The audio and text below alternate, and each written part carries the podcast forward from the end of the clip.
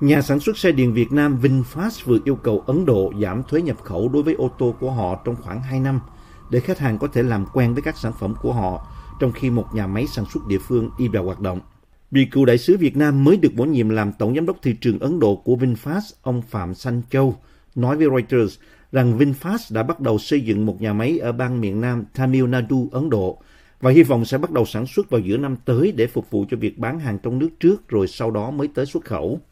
Tháng trước, VinFast và bang Tamil Nadu cho biết hai bên đã đồng ý hợp tác hướng tới khoản đầu tư lên tới 2 tỷ đô la, với cam kết dự kiến là 500 triệu đô la trong 5 năm đầu tiên của dự án.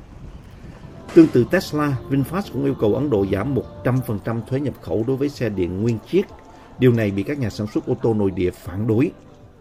Ấn Độ, thị trường ô tô lớn thứ ba trên thế giới, đang xem xét các yêu cầu nhưng chưa đưa ra quyết định. Reuters dẫn lời một quan chức chính phủ cho biết vào tháng trước. Kể từ khi thành lập vào năm 2017, hãng xe VinFast của tỷ phú Phạm Nhật Vượng đã công bố nhiều kế hoạch phát triển xe điện đầy tham vọng ở nước ngoài. Trước khi nhà máy ở Ấn Độ được khởi công, VinFast đã tiến hành xây dựng một nhà máy sản xuất xe điện ở bang North Carolina của Mỹ, dự kiến bắt đầu hoạt động vào năm 2025. Nhà máy ở bang Tamil Nadu của Ấn Độ sẽ có công suất lên tới 150.000 xe mỗi năm, so với 250.000 xe tại nhà máy chính ở Việt Nam. Mới đây hôm 22 tháng 2, VinFast công bố báo cáo tài chính chưa kiểm toán cho thấy họ giao hơn 34.800 xe trong năm 2023,